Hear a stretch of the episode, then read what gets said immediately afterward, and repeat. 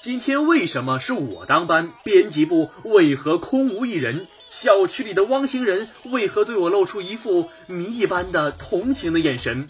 路人为什么对我指指点点？如家七天速八为何突然爆满？大家中午好，欢迎收听蜻蜓 FM 和搜狐新闻客户端携手推出的神吐槽，我是韩哥。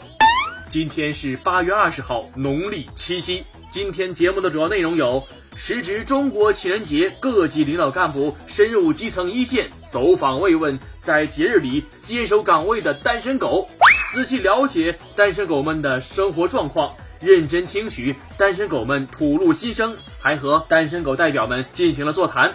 领导表示，要帮助单身狗摆脱单身，是当前和今后很长一段时间的重中之重，要当成一件大事来抓，一把手要亲自抓。当然，找对象这件事儿，最终还是要靠单身狗自己的努力。所谓天行健，人丑就要多读书。广大单身狗一定要不抛弃、不放弃，积极开展生产自救。对于中意的帅哥美女，有条件要约，没有条件创造条件也要约。总之，要让一部分单身狗先找到对象，先脱单，带动后脱单，最终实现天下无狗。好了，以上呢纯属扯淡。事实上，并没有什么人会关心单身狗，不然下次过节又去虐谁呢？还要补充一句。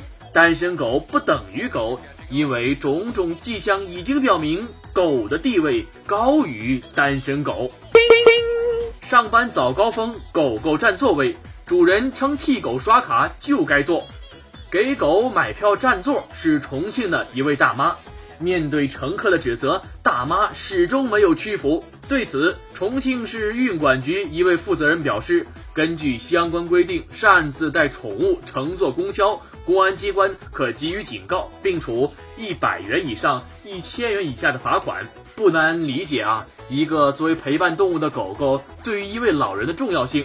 所以在此并不想对大妈横加指责，毕竟只是占个座位而已。那只狗也没有乱咬人，并且当时也没有谁因为坐不到座就活不下去了。当然，咱也不支持大妈或者任何人任性的给阿猫阿狗占座，否则下次坐公交说不定就会碰到藏獒美洲豹。话说回来，如果必须要带狗狗坐车怎么办？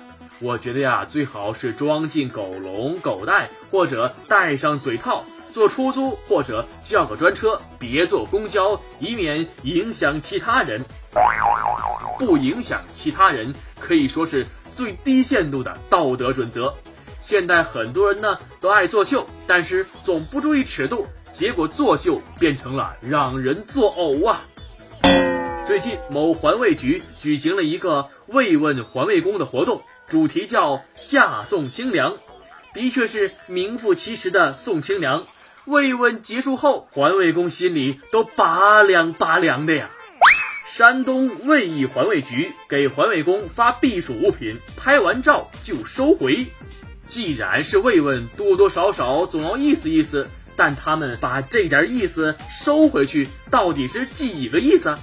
该局工作人员称，发放的避暑物品是由昌邑市总工会捐赠。What the fuck？还是做个顺水人情？总共四袋绿豆，二十斤茶叶，二百条毛巾。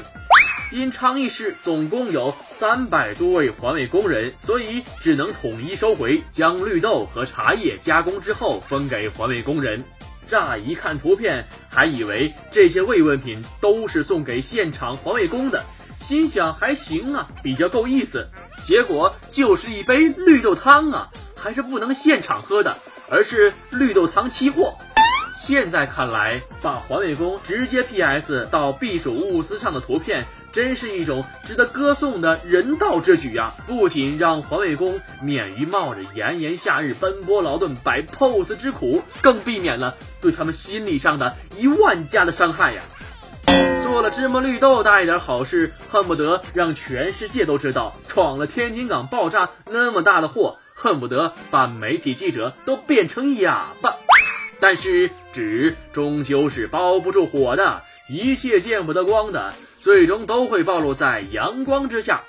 国务院调查组爆炸事故，不管涉及谁，都要一查到底。调查组组长、公安部常务副部长杨焕宁强调，只要涉及事故原因、事故责任的，不管涉及谁，不管有什么背景，都要查清、查细，一查到底，确保调查结论经得起科学检验、法律检验和历史的检验。消防人员用水灭火导致更大爆炸。也应纳入调查范围。如果这是往伤口上撒盐，那还非撒不可。天津消防局长回应灭火指挥质疑：别在伤口上撒盐。针对有人讨论这次灭火指挥是不是科学的问题，天津市公安局消防局长周天表示，在这个档口呢，不要在流血的伤口上撒盐了。殉职的官兵家属，还有躺在医院的官兵。当他们听到对冲向火海的质疑时，他们心里怎么想？要想真正的吸取事故教训，就必须在每一个环节都拿出鸡蛋里挑骨头的精神，这是再简单不过的道理了。周局长也说了，那么多的危化品，又是中转场，货物管理非常混乱，想让消防人员在如此紧急的情况下搞清楚，不现实。我们为何不能把这个不现实变成现实呢？让消防官兵提前掌握危化品种类和数量，防患于未然，让类似惨剧不再发生呢？当然了，这不是消防一家的责任，我们能不能以此为契机，让该负责任的单位都负起责任来呢？每一次大事化小，小事化了，结果又是一次感动中国，这感动太昂贵了，请不要把它当成家常便饭，我们消受不起呀。有人说天津港大爆炸强力霸占头条，拯救了水深火热的大和尚，你懂的。但是又有一种理论说，公众的记忆只有七天，头七之后就什么都忘了。于是爆炸发生一周后，大和尚又回来了，只不过剧情已经发生了二百七十度的大逆转。释永信举报者被徒弟举报，曾有两个老婆，是登峰一霸。释恒英向某媒体记者表示，他跟释延鲁此前并没有不和，只是因为这次他做的太过分了，希望他不要再错下去。嗯，大致剧情是这样的：小和尚看见师傅举报方丈，这不是欺师灭祖吗？是可忍孰不可忍，于是果断站出来把师傅给举报了。一位网友表示，相信小和尚是出于好心，绝不是少林搬来的救兵，因为他显然是故意添乱的嘛。阿弥陀佛。那么他们师徒二人举报的内容是不是真的呢？出家人可是不打诳语的呀。我看照这样下去，少林危矣。记得有媒体披露了这样一个细节：两千零七年少林寺整修。原计划用三公分厚的石板铺设广场甬道，两百年也不会毁掉。但释永信最终要求用二十公分厚的石板，一千年也不会毁掉。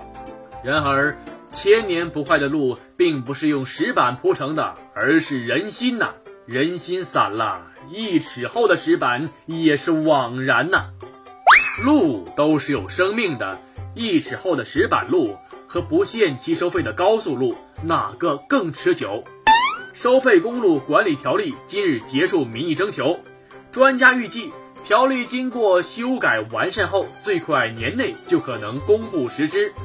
而在历时一个月的征求意见中，高速公路将长期收费引发了一系列争议和追问：一、长期收费是否合理？二、是否存在重复收费？三。未来通行费会否降低？那另外再补充两个问题：四，在征求意见中都征集到了谁的意见？五，都是什么意见？我来试着回答一下，请草友们打分：一，合理；二，不存在；三，皆有可能；四，有关人士；五，喜大普奔。好了，最后告诉各位一个好消息。单身狗不用哭了。媒体称七夕节是姻缘忌日，七夕的时间点呢，在上古是根据织女星的位置确定的。织女星只要在初婚时在正东方向出现，就标志着进入了秋季月序。首次出现的时间是七月初一，而七月初在战国末期、秦朝初年是民间结婚的禁忌时间。当然，说这么多也没啥用，躲过七月初七，躲得过八月十五吗？躲得过双十一吗？躲得过圣诞节吗？躲得过元旦吗？在这个你侬我侬的日子里，给情侣们推荐一部看了就分手的电影吧。我先来，《消失的爱人》。想听更多神吐槽，请锁定蜻蜓 FM 新闻频道和搜狐新闻客户端，每天吐一吐，身体更健康。